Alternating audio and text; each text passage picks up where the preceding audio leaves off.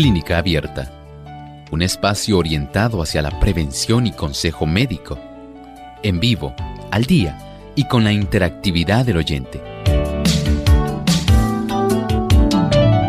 Clínica Abierta, poniendo al doctor a su alcance para un diálogo claro y honesto, porque nos importa su bienestar y salud.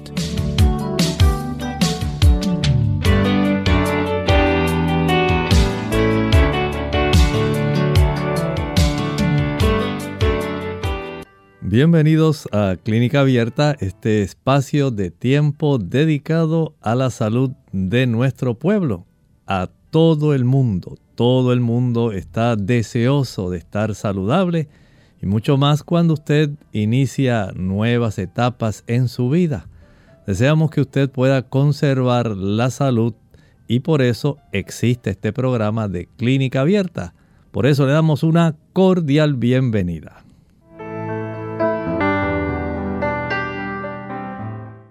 Reciban saludos cordiales todos ustedes, queridos amigos, independientemente de aquella latitud en la cual usted se encuentre en este momento. Sea que usted nos esté viendo a través de las plataformas o nos esté escuchando a través de la radio. Gracias también a aquellos que hacen posible que a través de los recursos televisivos Clínica Abierta pueda estar llegando a tantas personas. Pero personalmente a usted le agradecemos esa confianza que ha depositado en nosotros y hoy precisamente un día como hoy, donde usted puede hacer su pregunta, le hemos reservado un espacio de tiempo, de tal manera que usted hoy pueda sentirse en la confianza de poder realizar su pregunta. Y para usted, querido amigo que nos escucha por primera vez, también para aquellos que ya son nuestros amigos de mucho tiempo. Tenemos un pensamiento saludable que deseamos compartir con usted. Además de cuidar tu salud física, cuidamos tu salud mental. Este es el pensamiento saludable en clínica abierta.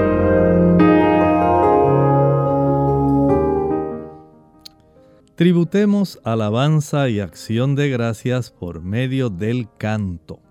Cuando nos veamos tentados, en vez de dar expresión a nuestros sentimientos, entonemos con fe un himno de acción de gracias a Dios. El canto es un arma que siempre podemos esgrimir contra el desaliento abriendo así nuestro corazón a los rayos de luz de la presencia del Salvador, encontraremos salud y recibiremos su bendición.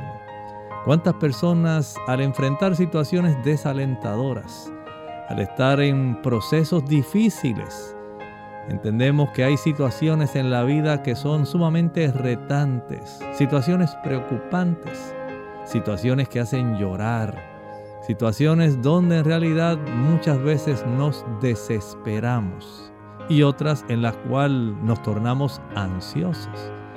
Para esas ocasiones siempre debe haber un cántico que eleve nuestra alma en agradecimiento porque a pesar de las circunstancias, el Señor está con nosotros. Porque a pesar de las pruebas, a pesar tal vez de los momentos más difíciles que tengamos que atravesar ese valle de sombra o de muerte, el Señor está a nuestro lado. No nos ha dejado. Y cuando nosotros pensamos en los salmos, por ejemplo, que son cánticos de esperanza, cánticos que elevan el alma hacia una fuente de refugio más segura, duradera, permanente, confiable. Elevan nuestra alma hacia Dios. Dios es nuestro refugio y los brazos eternos están listos para socorrernos, para ayudarnos.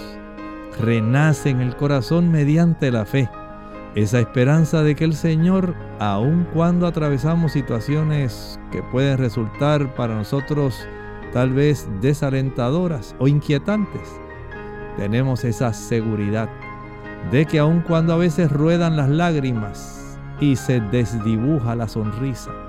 Dios está a nuestro lado, sosteniéndonos, confortándonos, ayudándonos en ese momento de dificultad. Cuando atravesemos nuevamente algún proceso difícil en la vida, recordemos, elevemos una oración y también un cántico de agradecimiento porque Dios está con nosotros, con usted y conmigo. Muy bien, en esta edición de Clínica Abierta, hoy usted puede hacer su pregunta y por supuesto ya tenemos personas que están listas para dejarnos saber su inquietud de la salud. Desde Trujillo Alto tenemos a Milagros. Milagros, buenos días, bienvenida aquí a Clínica Abierta. Adelante, le escuchamos. Muchas gracias, feliz año nuevo. Igualmente. Quería saber, doctor, un, un enjuagador bucal que no contenga alcohol, ¿se le puede echar alcohol de 70%? Gracias. Mire, en ocasiones hay personas que les puede resultar irritante. No es que no se pueda hacer, sí se puede hacer, pero depende de la cantidad que usted le eche. Hay personas que pueden sentir mucha irritación eh, bucal si a ese enjuagador usted le echa un poquito de ese alcohol, pues no le eche tal vez más de algunas gotas o una cucharadita, algo así, sencillo, en proporción al volumen del enjuagador bucal. De tal forma que usted no vaya a tener algún problema si resulta tener ciertas propiedades antisépticas, pero también puede ser muy irritante. Así que Digamos, si usted tiene una taza, 8 onzas o 12 onzas de algún enjuagador bucal, no le añada tal vez más de una cucharadita de alcohol para que usted pueda tener algún beneficio. Pero en términos generales no sería tan útil. Les recomiendo más que le añada, probablemente sería más práctico, una cucharadita de aceite de melaleuca. Eso sí va a tener mejores efectos, no solamente en el aspecto de darle a usted una mejor, digamos, fragancia a nivel de su boca, también es antiséptico, resulta a tener ciertas propiedades antibióticas y si hubiera alguna lesión como un afta o alguna infección, podría ayudar a evitarlas. Así que ahí tiene un beneficio que va más allá del uso del alcohol. Pero recuerde, es igual, una cucharadita por cada 8 o 12 onzas del enjuagador bucal. Agite bien porque tiende a veces a adherirse a las paredes. Si lo agita bien, entonces un buchecito para hacer gargarismos o buches y con eso es suficiente. Y no lo tiene que usar tantas veces al día. Eso sería de mucha ayuda. Muchas gracias. Vamos entonces hacia el noroeste de Puerto Rico. Allá en el pueblo de Aguadilla tenemos a Nelly. Nelly, bienvenida a Clínica Abierta. Adelante, le escuchamos. Feliz año nuevo y Igualmente para año nuevo para todos. Gracias. Doctor, este, una persona está tomando un inhibidor de la, o sea, eso, mm, esomeprazole, que es este, creo que se llama uh, Nexium. Eh, ¿Puede tomar durante el día uh, el, aloe vera? No hay ningún problema. Este tipo de productos resultan bastante útiles eh, inhibiendo la cantidad de secreción ácida del estómago, de las glándulas del estómago. Eh, y el uso de la aloe vera no va a tener ningún tipo de problema. Las personas que tienen este tipo de situación, pueden utilizar, digamos, al cabo tal vez de unas dos o tres horas, comience a tomar una cucharadita de la sábila. Esto lo que hace es potenciar, darle más un refuerzo a ese tipo de tratamiento que usted está utilizando, de tal forma que tan pronto usted al cabo de unas 5 o 6 semanas comience a ver una mejoría real, una mejoría que es duradera. Entonces pueda ir eh, reduciendo el uso del omeprazole y ya entonces quede con la sábila. No lo haga eh, de una manera abrupta porque en algunas personas puede tener un efecto de una reacción donde el cuerpo ahora se desata una gran cantidad de ácido, de producción de ácido clorhídrico. Por lo tanto, vaya reduciéndolo poco a poco el uso de ese omeprazole a la par que va aumentando lentamente la cantidad de cucharaditas de la sábila, pero recuerde que el éxito en este tipo de situaciones está en evitar aquellas sustancias que sabemos que van a causar el proceso irritativo donde se aumenta la cantidad de ácido clorhídrico. Por ejemplo, las personas que son muy ansiosas van a producir más ácido clorhídrico. Las personas que están en mucho estrés, en mucha tensión, las que fuman, personas que toman alcohol, personas que toman café, las que comen chocolate, aquellos que les gusta el chile, la canela, la nuez moscada, la pimienta, la mostaza, el uso de cubitos de sabor de res o de pollo, el glutamato monosódico, las frituras, el azúcar. Todas ellas son sustancias que van a facilitar que se perpetúe esa capacidad que tiene el cuerpo de reaccionar ante un proceso irritativo y por lo tanto el proceso inflamatorio que se va a desencadenar va a facilitar que haya entonces esta molestia a nivel estomacal. Usted puede evitarse esa situación si tan solo suspende ese tipo de productos o de situaciones que sean estresantes y adopta ahora una forma de vida más sosegada, más tranquila, donde usted pueda tener un mejor control, no solamente de la situación, sino también de su temperamento, de sus emociones y de aquellas cosas que usted introduce en el estómago. Tenemos una pausa en este momento, pero cuando regresemos tenemos desde el pueblo de Moca a Miriam que nos está aguardando y le solicitamos que se quede en línea, porque tan pronto regresemos de esta pausa, usted será la próxima persona que estaremos atendiendo. ¿Quieres vivir sano? El estrés es una respuesta del organismo que pone al individuo en disposición de afrontar situaciones interpretadas como amenazas. En exceso, daña profundamente nuestro cuerpo, mente y relaciones interpersonales pero hay cosas que puedes hacer para combatirlo. Toma de 6 a 12 vasos de agua por día. Mantente activo. Limita el consumo de azúcar y exceso de grasa en la dieta. Come verduras y frutas todos los días. Descansa lo necesario y ten momentos de esparcimiento. Habla de tus problemas con alguien. Expresar la situación, contar lo que sucede, hace bien y es una postura saludable. Si no puedes cambiar el ambiente, entonces cambia tú. Todos podemos crecer y madurar emocionalmente.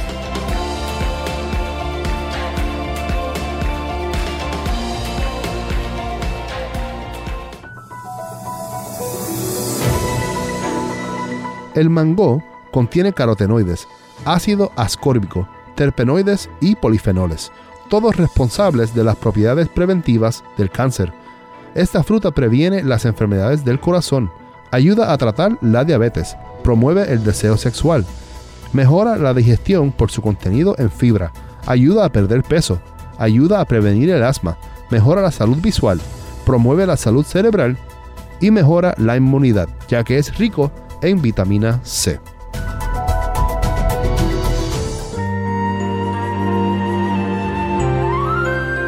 Las pruebas que vienen a tu vida no son para hacerte pedazos. Sencillamente, el alfarero trabaja en ti, desea reconstruirte. En este nuevo año, permite que su mano de amor trabaje en tu vida, llenándote de las bendiciones que anhela tu corazón. Feliz año nuevo, te desea Radio Sol.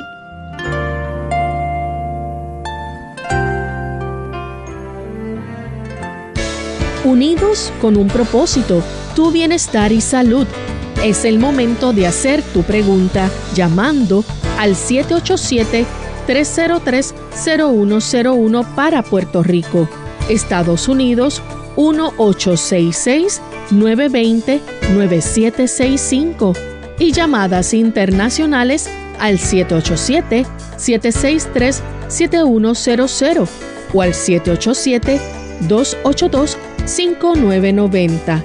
Clínica Abierta, trabajando para ti.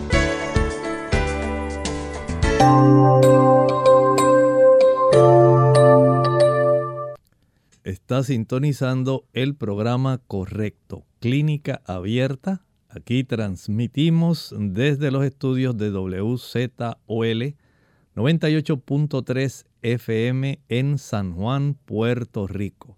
Y en esta ocasión tenemos a Miriam desde el pueblo de Moca, aquí en Puerto Rico. Bienvenida Miriam, adelante, le escuchamos. buenos días, Dios les bendiga a todos y feliz año nuevo para todos. Igualmente para usted.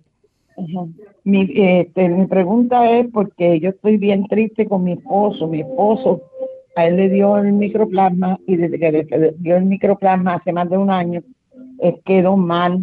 A él los olores cualquier olor fuerte me le da desvanecimiento y se me marea y todo. Y él se le olvidan muchas cosas y a veces está bien, a veces está mal. Hoy mismo él se levantó, que él dice que siente como, como un desvanecimiento en el cerebro. Yo quisiera saber a qué se debe eso. Muchas gracias. Este tipo de eh, situación es una infección que se desarrolla especialmente en esta época. Hay micoplasma, está la variante JN1 del COVID, están también otras situaciones eh, como la influenza general, H1N1, que están eh, afligiendo a muchas personas. Pero ciertamente el micoplasma, cuando se quiere erradicar adecuadamente, requiere en ocasiones antibióticos por periodos prolongados. Y por supuesto, sabemos que en el deseo del médico de ayudar a la persona, hay personas que van a desarrollar algunos efectos adversos de este tipo de tratamiento. Y por supuesto también depende de cuán seria o severa haya sido la infección del micoplasma que se desarrolla en el ámbito pulmonar. No sabemos si esto se ha convertido en el que él haya padecido esta infección de su sistema respiratorio en un detonante para que otras condiciones que él probablemente está padeciendo se hayan empeorado y hayan, por ejemplo, digamos, eh, facilitado que otras condiciones que probablemente no se les daba mucha atención. Piense, por ejemplo, si él padecía de hipertensión arterial, si tenía los niveles de colesterol elevados, condiciones que van a facilitar que haya una reducción en cuanto a la circulación de la sangre a nivel cerebral. Y este tipo de situación puede estar facilitando los mareos pudiera haber un estrechamiento de algunas de las pequeñas arterias que se encargan de suplir el área del oído interno donde se encuentra el laberinto. Pudiera haber habido alguna situación donde los medicamentos hayan afectado ese laberinto en su oído interno y pudieran así haber otras circunstancias que lamentablemente lo que hicieron fue exacerbarse a consecuencia del padecimiento del micoplasma. Generalmente, si hay algún tipo de lesión porque sufrió una infección bien, eh, digamos, bastante agresiva de este micoplasma y hubo comprometimiento de ambos pulmones, de los lóbulos casi generales, los dos lóbulos del lado izquierdo y los tres del derecho, y se comprometió básicamente su capacidad de función pulmonar. Esto pudiera estar afectando. Así que se le dificulta un poco más la capacidad de poder difundir aquellos gases como el oxígeno para que pueda tener una buena concentración de ese oxígeno en su sangre y llevarla a su cerebro. O sea que hay una serie de lesiones que como único usted puede saber cómo quedaron sus pulmones es llevándolo al neumólogo que le practiquen una prueba de función pulmonar para así saber cómo en realidad quedaron sus pulmones, cómo está la saturación de oxígeno a nivel de su sangre, cómo están las arterias carótidas que llevan sangre a su cerebro, cómo está su oído interno. Son detalles que hay que ir ahora indagando porque no sabemos si ha sido exclusivamente una complicación de haber sufrido el micoplasma o si el micoplasma se convirtió en un detonante para que otras condiciones empeoraran o se exhibieran. Así que le pido desde ese ángulo que por favor lo pueda llevar, si es posible, a un neumólogo y pueda ser visto también por un endocrinólogo, perdón, un otorrinolaringólogo para que puedan entonces comenzar ese proceso de indagar y poder hacer lo mejor posible por él. Muchas gracias por hacernos la consulta. Entonces vamos con Margarita. Margarita está desde el pueblo de San Juan, la capital de Puerto Rico. Bienvenida Margarita aquí a Clínica Abierta, le escuchamos. Muchos saludos a mi querido doctor Elmo Rodríguez, todo su elenco y que Dios le dé muchas cosas buenas este nuevo año. Muchas gracias igualmente. Yo le pregunto, doctor, yo tomo complejo B, pero el hematólogo me dijo que comprara de la que se pone debajo de la lengua. ¿Hay alguna diferencia? ¿Con cuál me quedo? Muchas gracias. Recuerde que yo tengo los blancos por naturaleza bajito. Gracias. Mire, hay que hacer una distinción. El complejo B es vitamina B1, tiamina, B2, riboflavina. Tenemos eh, vitamina B3, B5, B6, ácido fólico, que es la B9, y la B12. Ese es el grupo B, complejo B. Otra cosa es la vitamina B12, que es una vitamina sublingual. O sea, la vitamina B12 es solamente uno de los componentes del complejo B. Así que una cosa, en uno tenemos la familia completa. En el otro caso, la que es sublingual, debajo de la lengua, tenemos un solo miembro de la familia.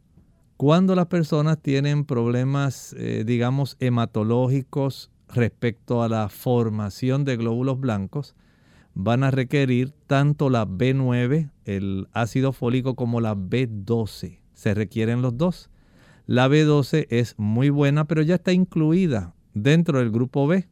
De tal forma que si el hematólogo entiende que usted debe ser suplementada adicionalmente con la B12, además de la que ya está contenida dentro del complejo B, entonces lo más sencillo es ordenar una prueba sanguínea de niveles de B12 para ver si usted ya tiene la cantidad suficiente para cumplir la función de reproducción, ayudar en la reproducción de las células blancas.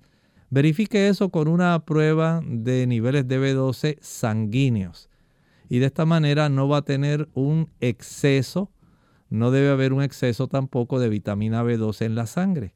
Verifíquelo, es la forma más fácil para saber cuál de las dos va a continuar. Bien, continuamos entonces con nuestros amigos que están a través del el chat y dice así, buen día doctor, eh, me dijo que para aliviar el dolor de huesos tengo que consumir alfalfa en forma de té o al natural con ensaladas. Bueno, escuche bien. Una cosa es el dolor de huesos y otra cosa es el dolor articular. La alfalfa ayuda más al dolor articular. Cuando las personas tienen molestias, especialmente las damas, a nivel de la sección larga de los huesos, debe verificar porque en ocasiones hay procesos donde se ha ido perdiendo la densidad ósea y las damas han iniciado un proceso de osteopenia u osteoporosis. Y en ese sentido, hacerse una densitometría ósea para saber cómo se encuentra la densidad de sus huesos sería lo indicado. De esta manera, si sale que usted tiene algún grado ya de pérdida de hueso, entonces se pueda proceder con un proceso de suplementación que generalmente tiende a detener y en algunos casos a revertir ese proceso de pérdida y por supuesto a aliviar ese malestar. Lo correcto en su caso, si es a nivel óseo, en la porción larga, el tallo de los huesos en sí, entonces hacerse esta prueba de densitometría sería lo recomendable. Para ello las personas pues una vez se la practican de acuerdo a lo que reporte esa prueba, se procede a tomar calcio, a tomar magnesio y sustancias como la vitamina K para junto con la vitamina D fortalecer la formación del hueso. Las personas que tienen dolores articulares, especialmente si son debidos a artritis reumatoidea, se benefician con el consumo de la alfalfa. Puede ser en forma de suplemento, viene como tableta comprimida. También puede comer los brotes de alfalfa. Estos brotes de alfalfa son muy eh, adecuados. Y si usted la puede conseguir en ensalada, en estos brotecitos, también lo puede usar, pero si le interesa eh, poder aliviar más rápido los dolores articulares, el utilizarla en tabletas comprimidas puede ser más rápido, aunque posteriormente usted ya continúe utilizándola en su ensalada, no hay ningún problema con eso. Pero verifique bien si su dolor es óseo o es articular. Con una radiografía puede saber si hay problemas articulares de artritis, osteoartritis, espolones, calcificaciones, alguna tendinosis calcificada. Hay que saber. Y por otro lado, con la densitometría podemos saber la calidad de la densidad de sus huesos. Muy bien, vamos a nuestra segunda pausa, pero tenemos otras consultas en el chat que deseamos atender por lo tanto, no se despegue de estar en contacto con nosotros porque deseamos que usted pueda escuchar la contestación a su consulta. Pausamos y regresamos.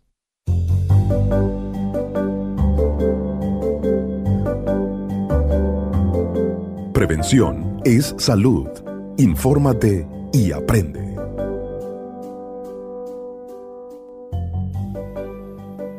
Al despertar, tómate dos vasos de esto. Hoy quiero compartir contigo un consejo que nos puede ayudar a enfrentar el día con energía y felicidad. Al despertar, siempre tómate dos vasos de agua a temperatura ambiente, pero tienes que agregarle un ingrediente especial. Este ingrediente te va a ayudar a desintoxicar tu cuerpo de todas las toxinas que se acumularon durante la noche.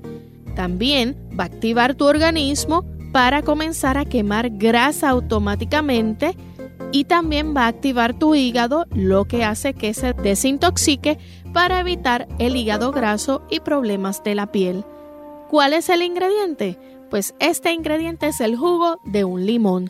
Si no me crees, inténtalo por dos o cuatro semanas corridas y vas a notar una gran diferencia. Vas a ver que te vas a sentir con más energía vas a poder pensar mejor y además al tomarte estos vasos con el jugo de un limón, le vas a estar ayudando a tu cuerpo a quemar grasa también. Así que es una forma de hacerlo naturalmente y vas a poder sentirte muy motivado para las cosas que tengas que enfrentar en el día. No olvides, siempre cuando te levantes, tómate tus dos vasos de agua con el jugo de un limón. ¿Qué tal amigos? Bienvenidos a Hechos Asombrosos de Salud. Les habla el doctor Elmo Rodríguez Sosa. ¿Podrán contribuir las bebidas gaseosas a un problema de peso?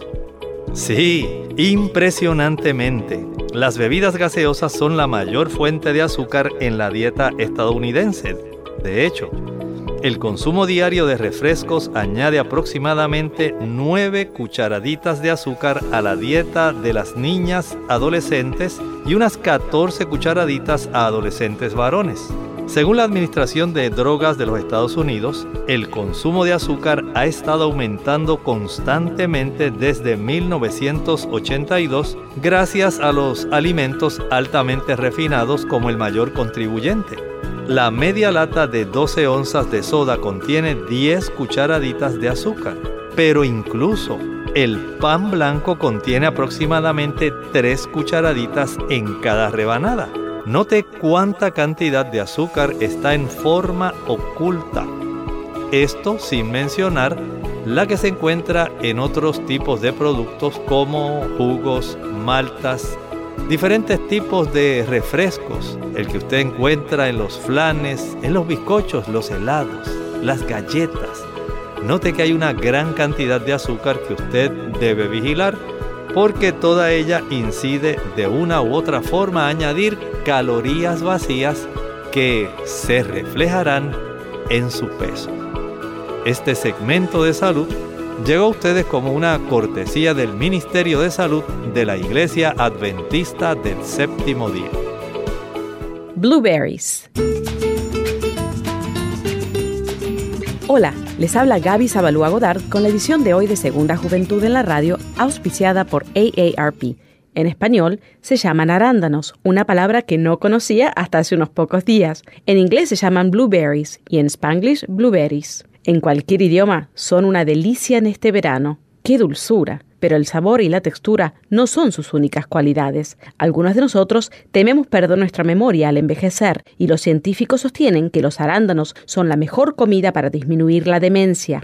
Investigadores que estudian las propiedades de los arándanos han descubierto que pueden contrarrestarse en alguna medida la pérdida de memoria y de movimiento que sobrevienen con el envejecimiento. Pero antes de correr a llenar tu boca, recuerda que todos los estudios hasta la fecha se han efectuado exclusivamente con ratas. Las ratas que comen blueberries han desarrollado más inteligencia y tienen más coordinación que las ratas que comen otros alimentos. Los científicos piensan que los pigmentos que le dan color a la fruta aumentan la fusión de las células del cerebro un científico del Instituto Nacional sobre el Envejecimiento manifiesta que comer muchos arándanos tiene sus beneficios, pero aclara que, por el momento, solo es una conjetura. ¿Y tú? ¿Planeas agregar arándanos a tu cereal, mantecado y hasta tu arroz con habichuelas? El patrocinio de AARP hace posible nuestro programa. Para más información visite aarpsegundajuventud.org.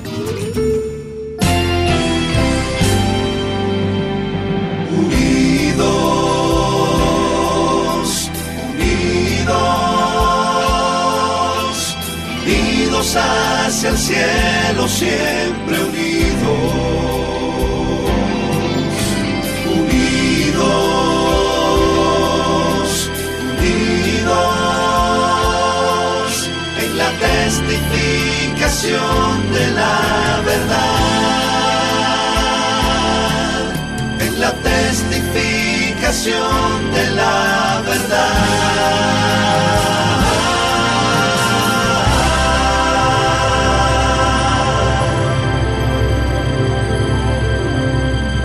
Clínica Abierta.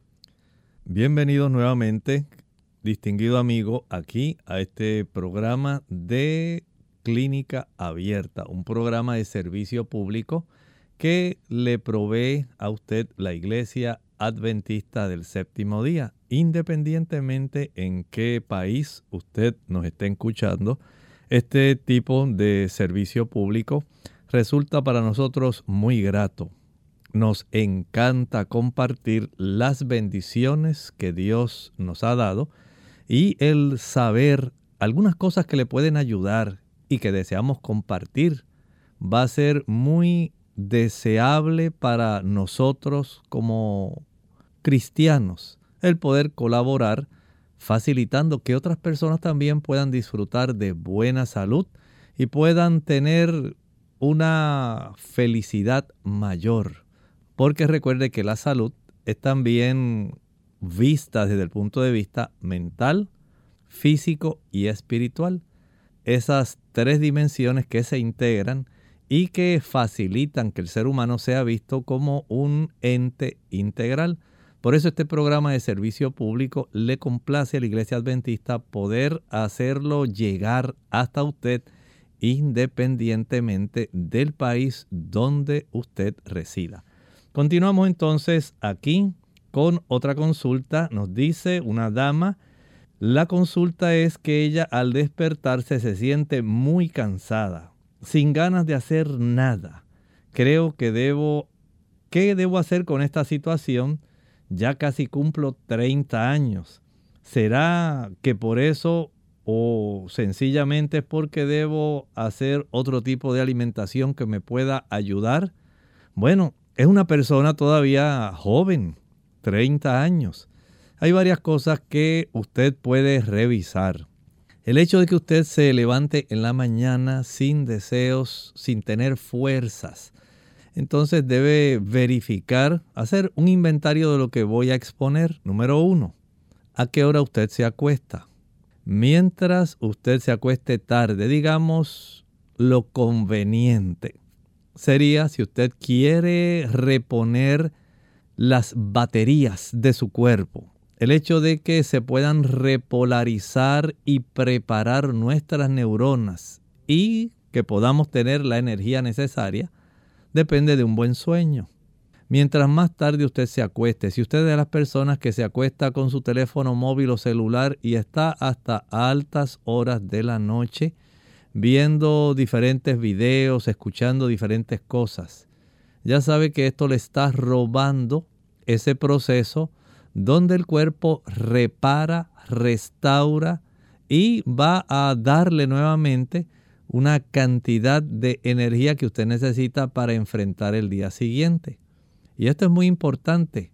Desde el punto de vista bíblico, el día comienza con la puesta del sol no empieza a las 12 de la noche. Así que la primera parte de las 24 horas que comprende un día desde el punto de vista bíblico comienza cuando el sol se oculte, por ejemplo, hoy. Ya esa primera sección, la parte oscura, nos indica que el cuerpo debe entonces descansar. Primero descansamos para poder tener la energía necesaria para enfrentar las otras 12 horas de las 24 horas que comprenden cada día. Y así es como opera el Señor. Primero nos ayuda para que nuestro tanque se llene de energía. Y esa es la importancia de poder conciliar un sueño profundo, pero que sea temprano. Si usted se acuesta a las 10, las 11 de la noche, cerca de las 12 y se levanta a las 5 o 6 de la mañana, no va a tener energía. Siempre va a tener un déficit.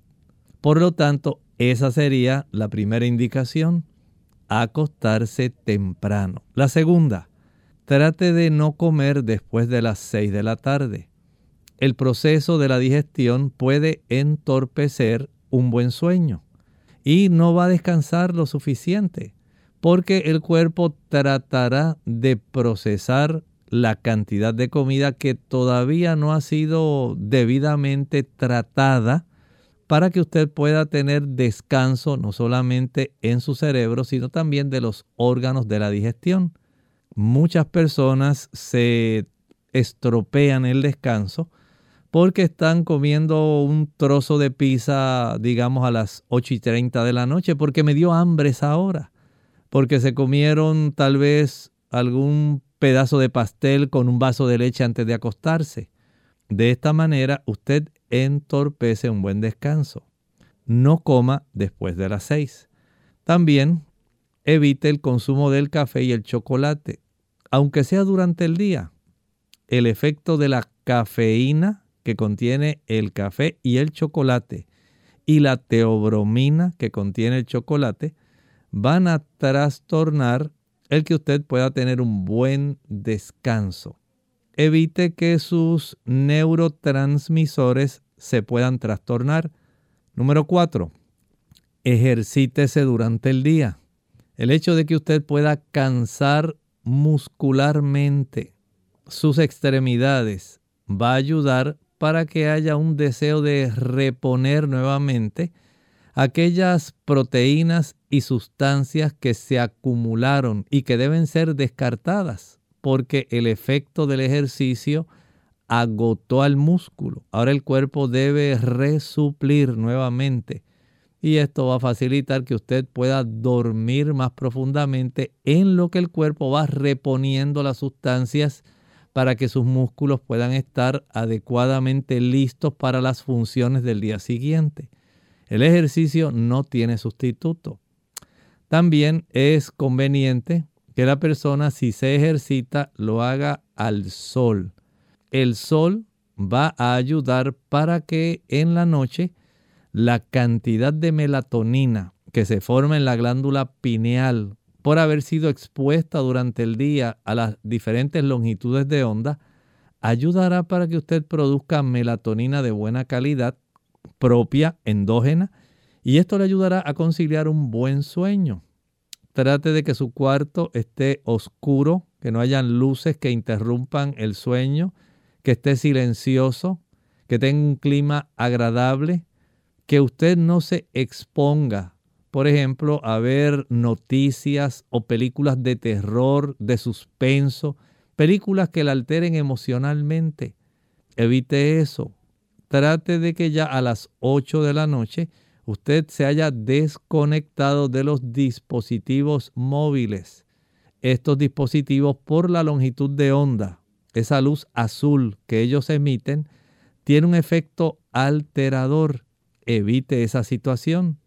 También es necesario que usted consuma alimentos que ayudan para que usted pueda tener un buen sueño y pueda reponer las energías perdidas.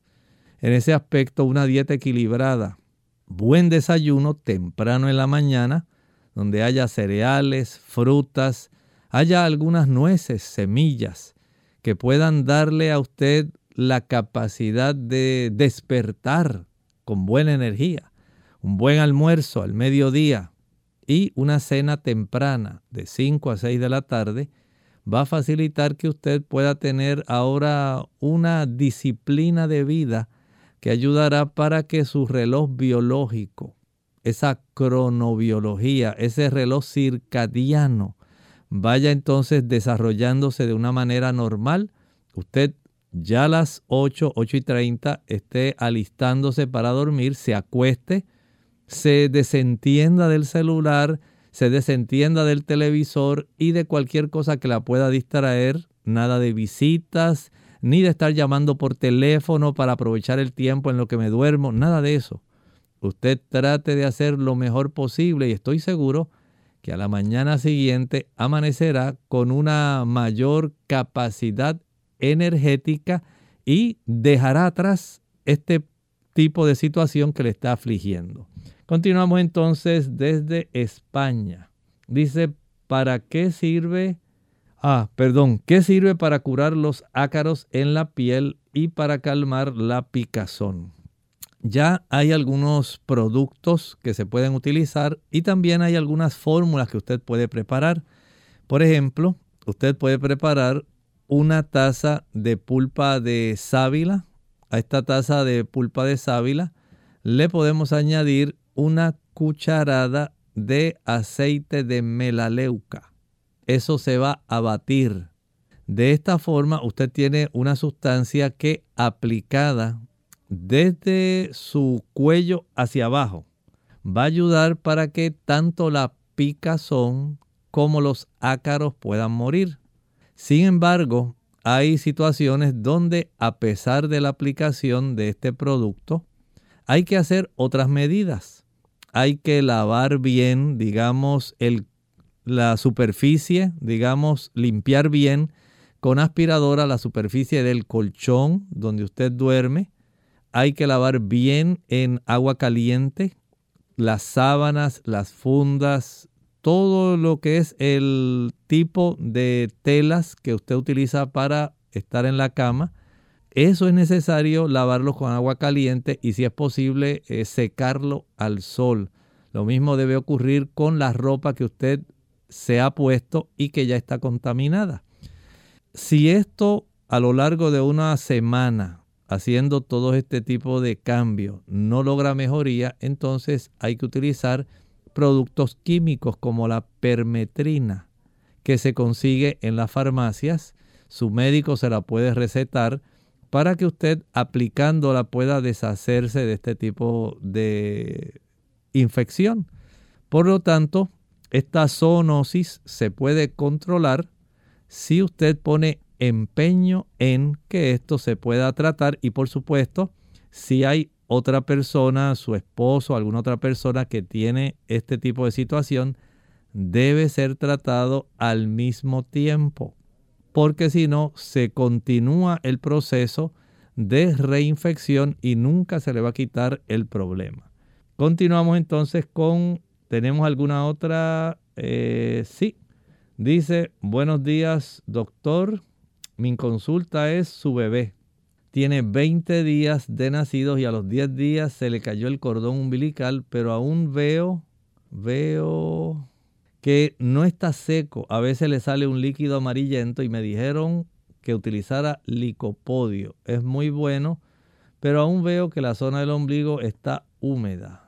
¿Qué debo hacer? Ayúdeme. Bueno, algunas personas cuando llegan a esta situación, la clave está en asegurarse de que esa área del ombligo haya secado bien, que se haya cicatrizado. En ese sentido, si usted nota que no ha cicatrizado y que todavía sigue expulsando algún tipo de líquido o sustancia, sería bueno que le pudiera llevar al pediatra de tal manera que se pueda eh, evitar el tratar adecuadamente si acaso, y ojalá y no sea así, se haya desarrollado alguna infección. Por lo tanto, resulta útil y práctico que usted le dé una visita al pediatra para que él pueda verificar si en efecto es tan solo algún proceso normal o si él mirando el área, si se ve enrojecida, si todavía, como usted dice, está expulsando alguna secreción, hay que detectar alguna situación antes de que se complique. Lleve esa criaturita al pediatra. Continuamos entonces con otra consulta que nos dice que es bueno para la bacteria estafilococo encontrada en el urocultivo. Bueno, el estafilococo debe recibir tratamiento con antibióticos, aunque, escuche bien, el estafilococo habita en la piel del ser humano. No sé si este tipo de eh, bacteria, cuando le hicieron a usted el cultivo de orina, le dieron alguna indicación especial para que usted se tomara de una manera limpia la muestra y no saliera contaminada a veces no se toma esa previsión y pueden salir a veces bacterias sencillamente que son parte de la flora eh, superficial normal. Este estafilococo entonces ahora depende del antibiograma. ¿Qué cantidad de colonias de estafilococo salieron en ese urocultivo? ¿Fueron más de 100.000 colonias o menos de 100.000 colonias? Si fueron más de 100.000 colonias, generalmente se le brinda a la persona un antibiograma para saber cuál es el tipo de antibiótico más eh, fácil para poder aniquilar este tipo de bacteria. Verifique eso primero.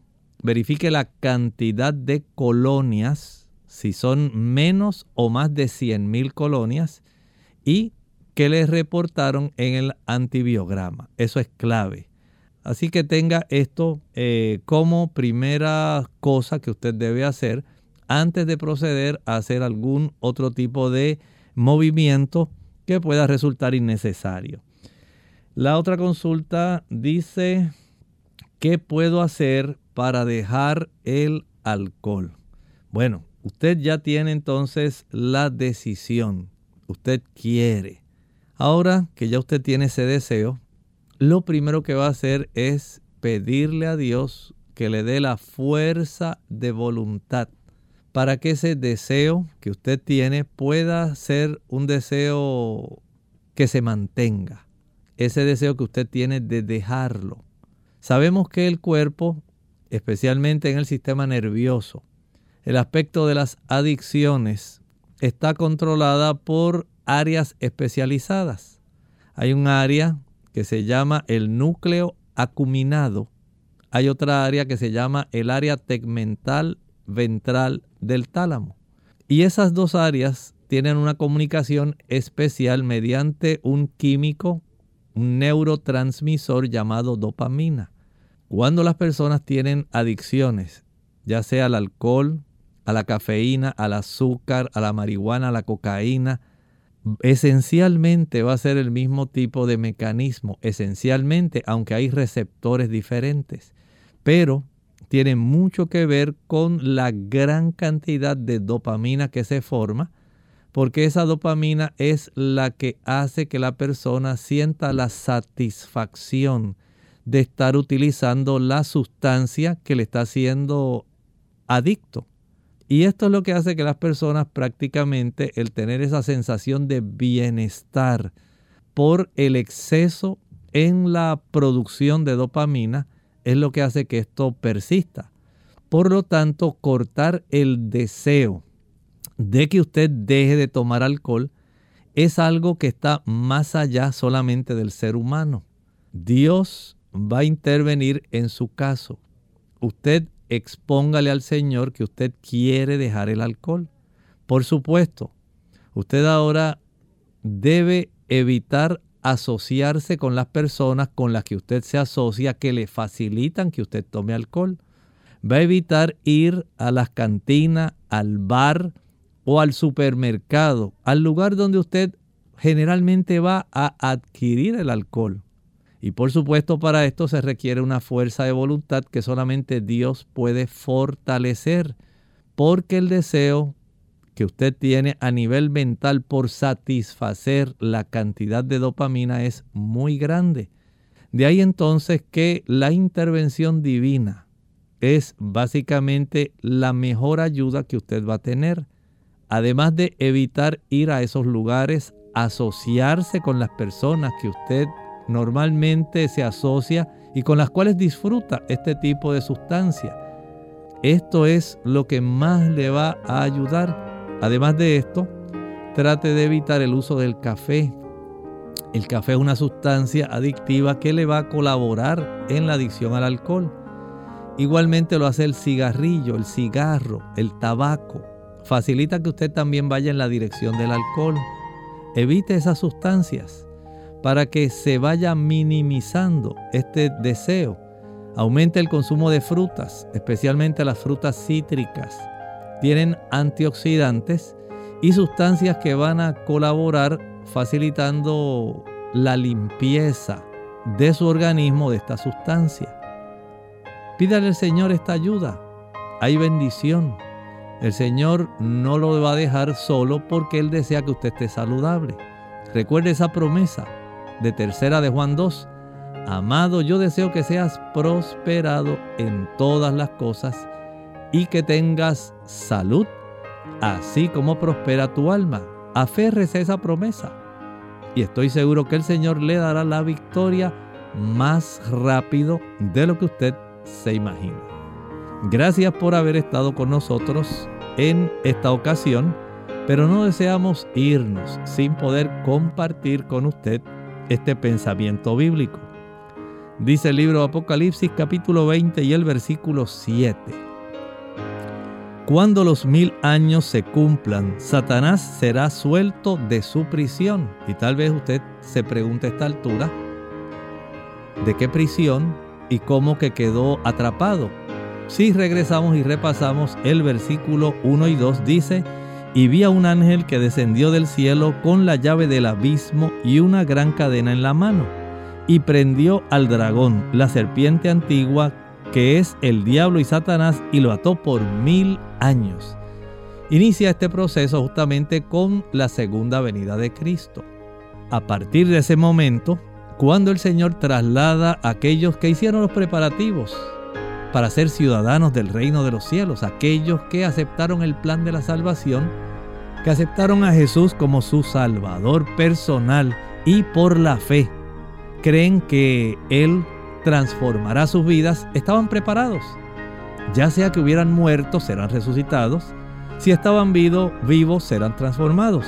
Pero ambos grupos, tanto los que murieron como los vivos, ahora van en dirección al cielo. Y esta tierra queda sola. Satanás no puede hacer nada, no hay personas a quienes tentar. Y ahora transcurren mil años. Al cabo de esos mil años, entonces, dice la escritura, Satanás será liberado. ¿Para qué? Ya lo veremos. Continúa en sintonía con Clínica Abierta en nuestro próximo episodio. Por ahora se despide de usted con cariño el doctor Elmo Rodríguez Sosa. Le esperamos en nuestra próxima edición.